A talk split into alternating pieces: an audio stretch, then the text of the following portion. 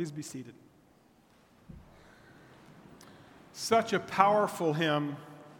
And you notice each verse of that hymn mentions those moments in life where we're having a hard time connecting with God. My weary soul, my flickering torch, pain, and lay in dust life's glory, dead. I need to confess to you that for the last few weeks and months, the presence of God has not seemed as real to me. I have to tell you that as a preacher, that's an odd kind of feeling. Like, and one of the things I reflect on with other pastors is you don't get up and say that on a Sunday morning. Like, I'm sorry, folks, but I'm just not feeling God today. Right? You don't want to come to church and hear that, but there are times when the preacher feels it. And so, even last weekend, I'm going like, maybe it's Ezekiel. Maybe everybody's tired of Ezekiel, and I'm tired of Ezekiel. But on the other hand, each week I've really seen some fresh things in the book of Ezekiel. So, all that to say, last Monday, I'm going like, okay, just one more week. Let's get through these nine kind of laborious chapters of Ezekiel, then we can move on to somewhere else. Linda and I had already planned a day of prayer for Monday afternoon, and so uh, about noon we drove down to Baker's Mountain and took some time around a picnic table, some alone, some together and just prayed. But it wasn't like a lot of, you know, energy. It was like, I, I just need to be alone with the Lord. And on the way back from Baker's Mountain, got a text from Pastor Paul Cummings, my colleague, and that was followed by a call that I missed on my phone because my phone had been off during the prayer time and in the car. And then he called Linda's phone. And when Paul is calling repeated times, I'm going like something's up. And it didn't take long before we realized what most of you have heard since then that a little 11 week old baby in our church had died of SIDS. And Paul was trying to get a hold of me to let me know what was happening. So, the beginning of my week was centered around let's get through Ezekiel. And the middle portion of my week was definitely focused on the needs of this family. And then yesterday, I come back to sit down and write the sermon for today on Ezekiel chapter 48. So my week was kind of like that as a sandwich. And I'll come back to this at the end, but I want to tell you that yesterday and today, in planning to preach this particular message on this text on this Sunday, I have experienced the presence of God in a way that I really haven't felt or experienced it for months. So it was a week of helping a family get through the most unthinkable uh, tragedy that most parents can imagine when a child dies. And it doesn't really even matter how old the child is, every parent knows the death of a child is terrifying and horrible. And I'm looking at some families in the sanctuary who know exactly what I'm talking about. When I preached the funeral meditation, I borrowed from the words of the parents through the week. And Alan Williams, the dad, had said in the hospital when we were in a small room with just a few friends and close family, and I prayed, and honestly, I don't even remember what I said, but then Alan said, Could I pray? Of course. And he could basically get out um, only four words, repeated a couple times God, we trust you. And then his wife Diana had asked me when we were planning the funeral service uh, to preach in such a way that it would give people an opportunity to come to know Jesus.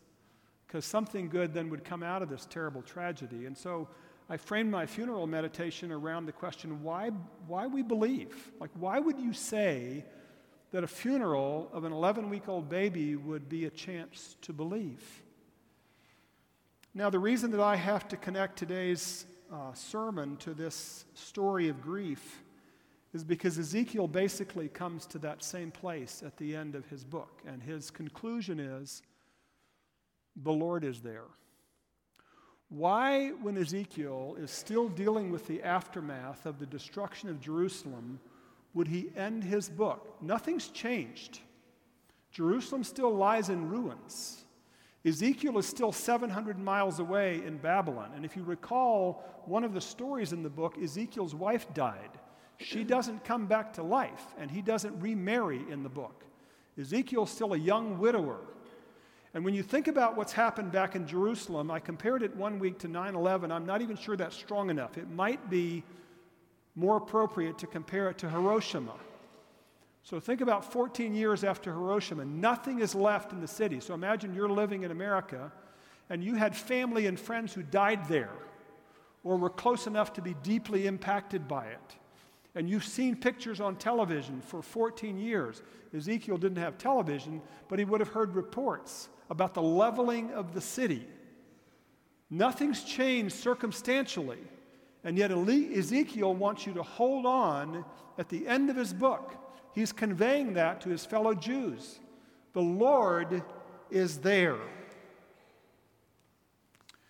So, with that introduction, let me take you to the very end of the book of Ezekiel that Pastor Lori just read for us a few moments ago.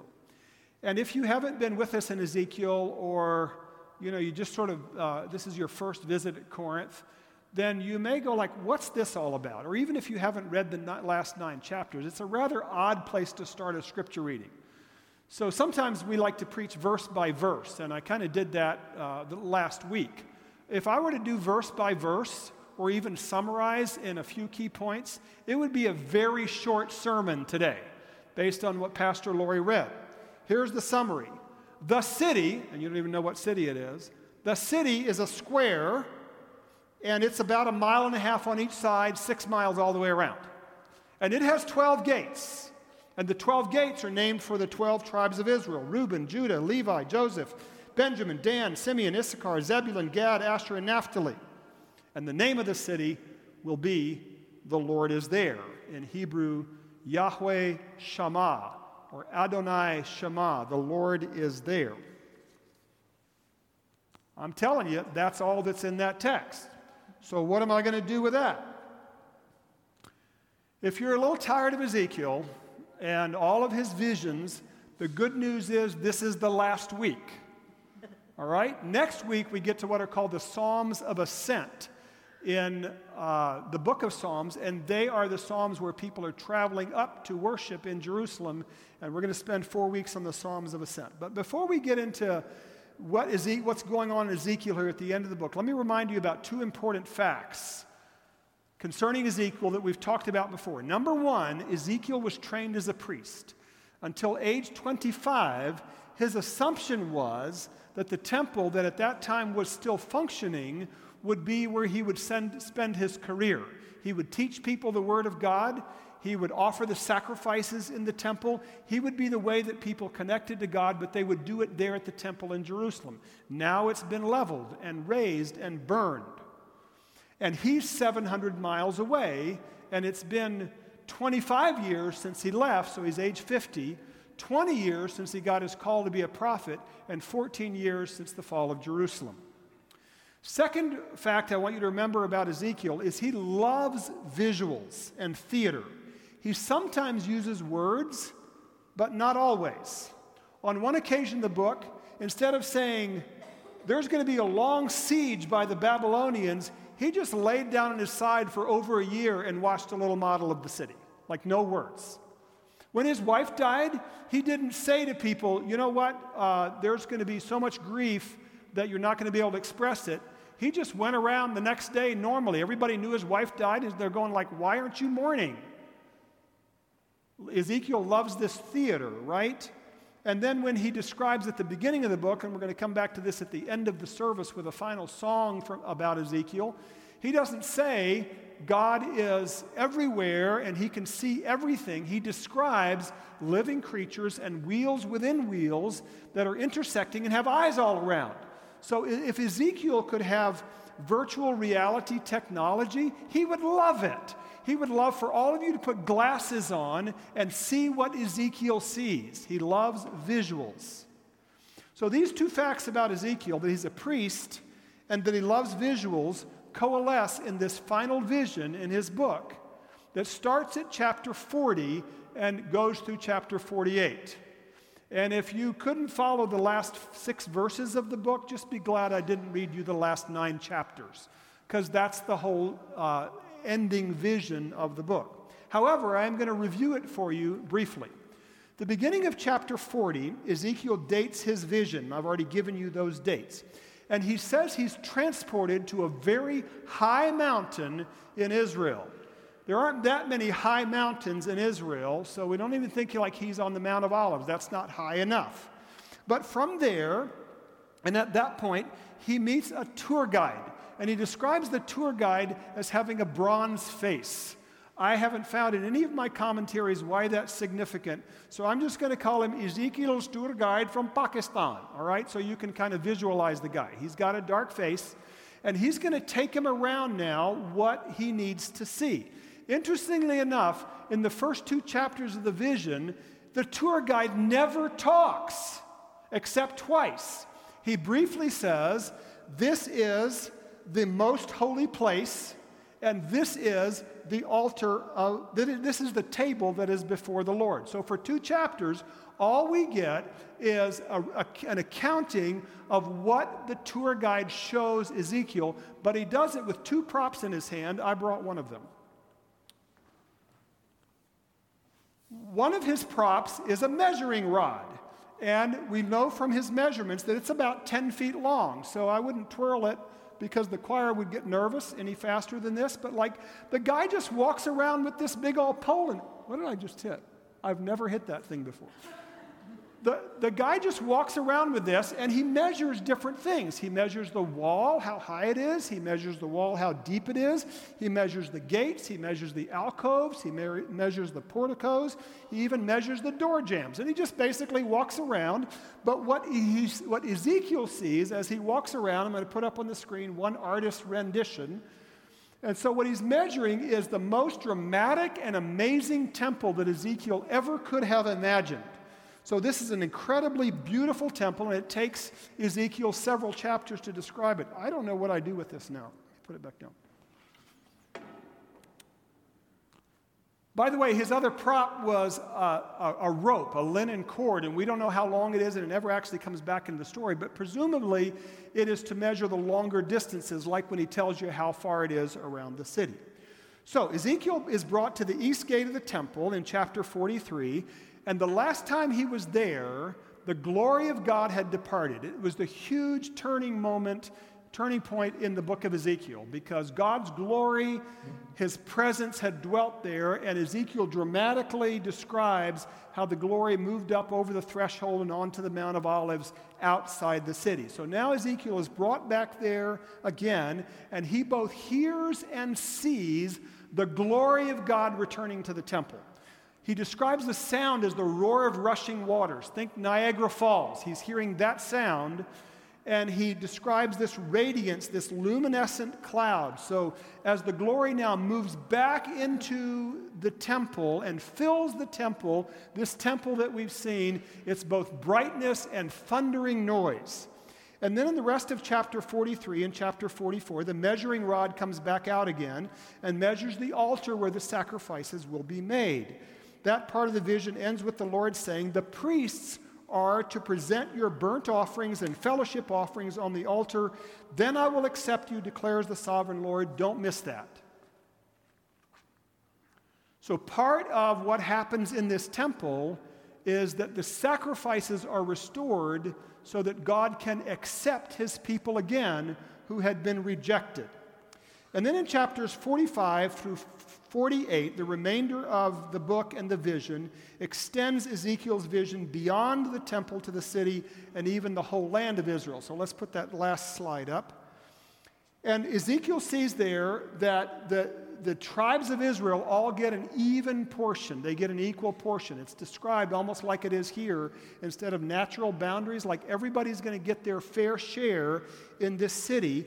And he describes a river that starts with a trickle underneath the temple and winds up with a, a river so wide and so deep that by the time it gets to the Dead Sea, you can't even swim in it. It's way over his head, and it's of water that is not only fresh water, but it's so fresh it makes the Dead Sea live again. It makes the Dead Sea alive again.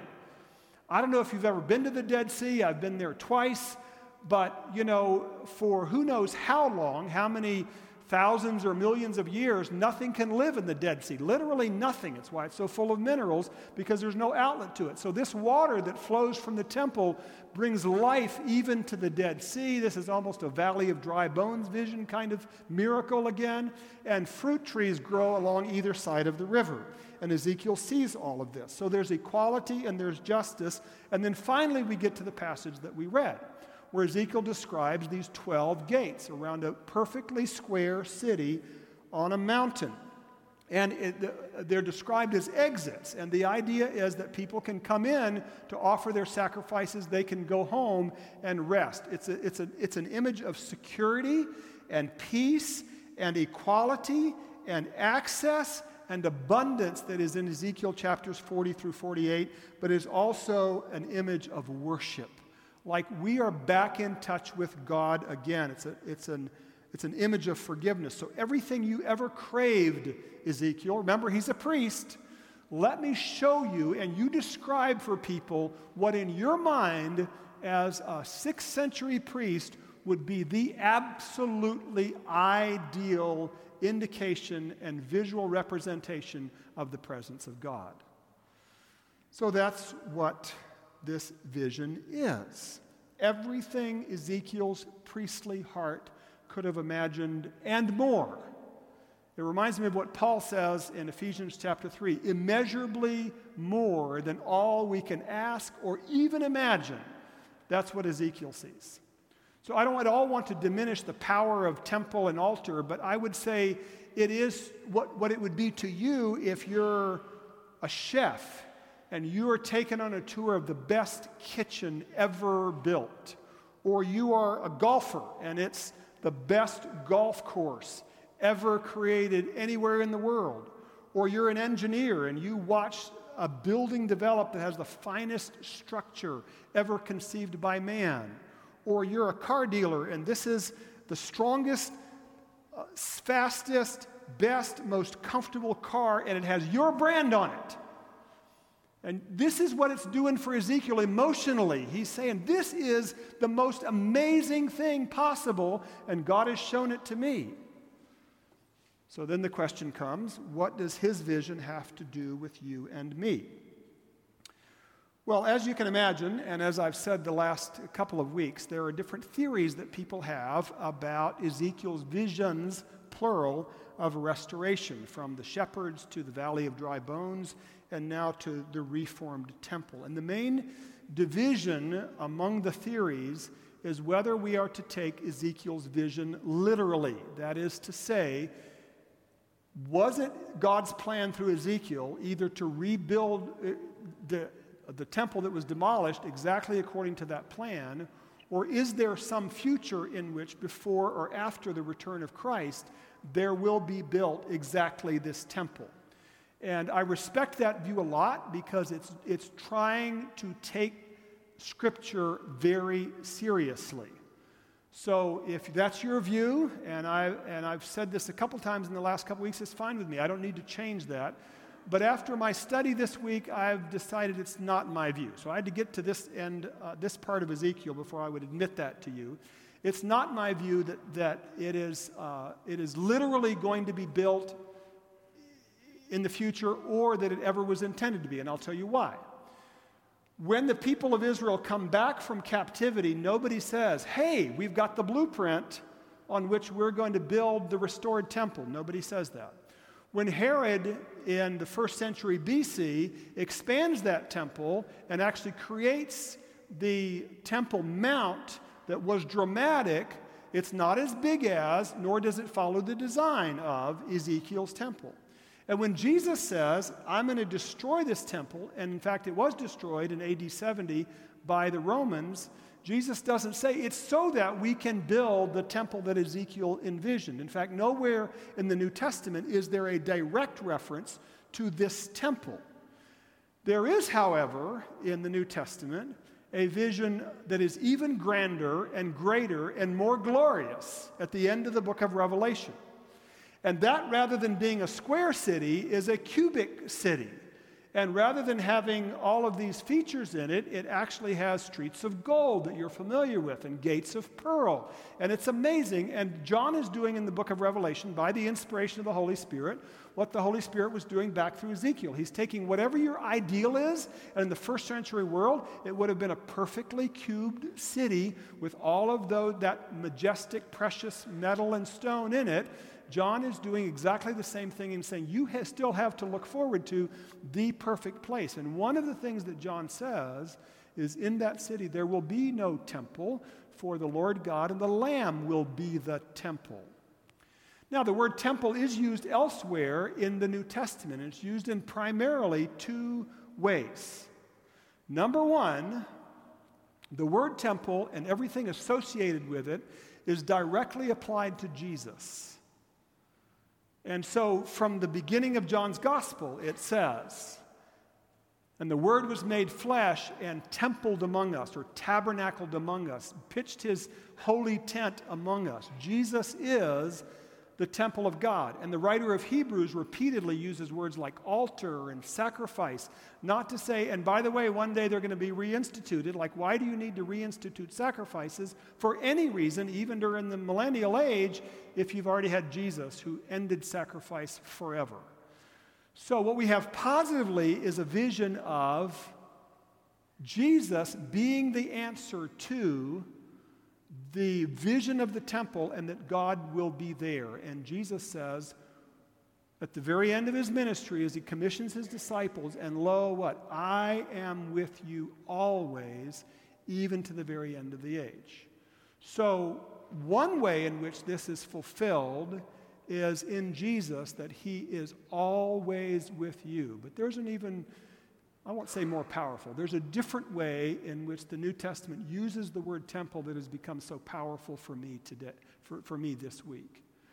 And that is that Paul says, You, believers in Jesus, are the temple of the Holy Spirit. You are the way in which God shows up. He tabernacles, He dwells among men and women. You represent the presence of God, the there-ness of God. That's in you. And that's what I have witnessed this past week. I'll say again, though, if you have the other interpretation, there's going to be a literal uh, temple. There's nothing about what I'm going to say that needs to take that away from you, okay? Like, it can still be that. But I just want to say that what I have experienced this week on a very personal and powerful level is the temple of God among human beings in the church of Jesus Christ. So, what have we seen about Ezekiel all through his book? We've seen the power of God, we've seen the glory of God. We've seen the justice of God, that He always does what's right. We've seen the love and mercy of God.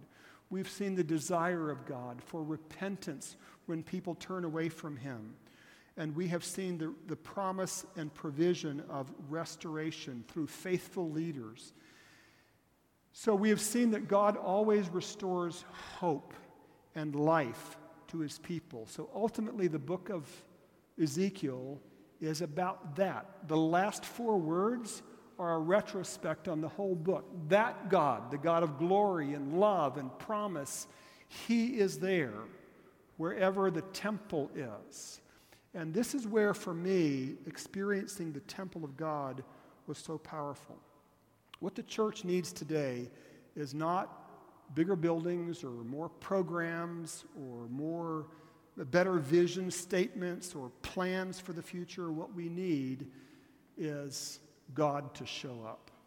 And we as believers need to know this God who, whom Ezekiel describes over and over again in his book and then we need to be the representation of that God to the world around us so that when they see us, they see the temple of God. We need to be those who, in the way that we speak and act and love, in the use of our hands and ears and eyes, When people encounter us, they go, The Lord is here because they've witnessed us. And that's what happened this week. On Monday night, when I went to meet with the family in a small waiting room, it wasn't long until not only family, but the friends that were closest to Alan and Diana, their life group at church, showed up. And they didn't say much of anything, but they wept and they hugged and they touched and they listened. And let me tell you, the Lord was there in that moment through the hands and feet and eyes and ears of those who loved them. And then there were casseroles, and there were Facebook posts, and there were pla- places in which the whole community, but especially the church community, just gathered around them and loved them. And then I have to tell you that even though Thursday's funeral was one of the most difficult that I've ever had to preach, every funeral where I'm looking at the parents during the service is a very challenging funeral to preach. But now we have an 11 week old baby who is perfectly healthy on Monday afternoon, and we're putting him in the ground on Thursday. And even though even though it was one of the most difficult services I've ever had to preach, not just from what I felt, but from what people told me, the presence of God was there. God showed up in his people, he showed up in that place. And partly because of that, as I came to the weekend, rather than the way I felt for a number of weeks before, like I've got to somehow drum up a sense of the presence of God, instead I, I came to my office yesterday and I walk into church this morning like I know God is there and He's got something to say to us today. And you know what I realized if I can put it into one sentence? When you can't feel the presence of God, be the presence of God to someone else. When you can't feel the presence of God, be the presence of God. And those moments where we're either just feeling cold and dry and lifeless, or those moments when we ourselves are going through incredible difficulties. And don't get me wrong, nothing about what I said on Thursday or today would help Alan and Diana get over it. You don't get over it when you lose a child. And they will have moments that are so terribly challenging and difficult and dry for them and agonizing for them. But still, this is what we do as the body of Christ. Do you have enough of who God is in you, transforming you, so that when you show up, whether it's a small disaster or even incredible joy, or it's a terrible tragedy, when you show up, God is actually showing up in you and through you. That's the challenge for us, the people of God. To be his living temple, to be to others the fact that the Lord is there. Would you pray with me, please? And maybe you already are thinking of someone or some situation where you know somebody's feeling alone or disconnected or disenchanted with God or the church. And you need to be God's temple, God's presence for that person today. Would you just lift that person up in your prayers at this moment?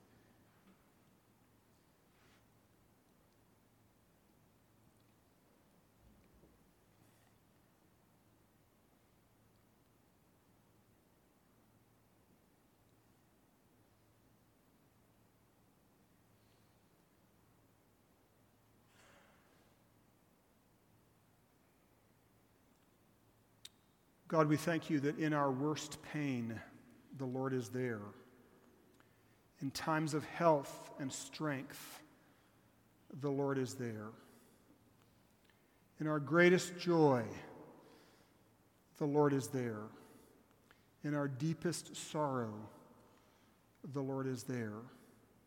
In our present, the Lord is there. In our future, the Lord is already there. When our cup runs over with joy, the Lord is there. And when it's empty and dry, the Lord is there. In our best and holiest acts of kindness and justice and caring, the Lord is there. And in our worst sins and disobedience, the Lord is there. In our prosperity, the Lord is there. In our unmet needs, the Lord is there. You never leave us, you never forsake us, and you keep us longing for that time in your presence when it will be so real and so vivid and so constant forever. Because the best thing about glory with you is that the Lord is there. We love you and thank you that we belong to you. In Jesus' name, who taught us to pray, Our Father, who art in heaven, hallowed be thy name. Thy kingdom come, thy will be done on earth as it is in heaven. Give us this day our daily bread, and forgive us our debts as we forgive our debtors. And lead us not into temptation, but deliver us from evil. For thine is the kingdom, and the power, and the glory forever. Amen. Please stand with me. Often during this service, we confess our faith. During Ezekiel, we have been confessing our sin.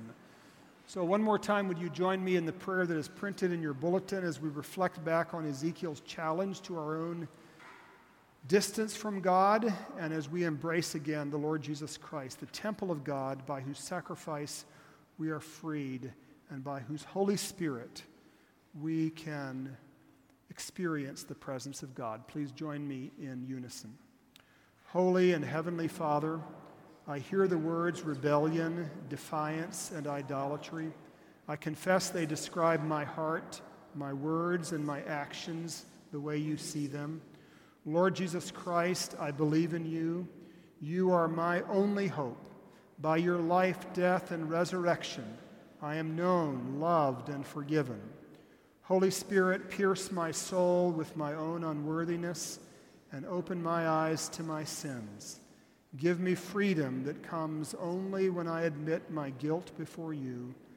Amen. Just a moment for silent confession. On the authority of the Word of God, I declare to you what's written in the Word of God. If we confess our sins, He is faithful and just and will forgive us our sins and cleanse us from all unrighteousness. Amen.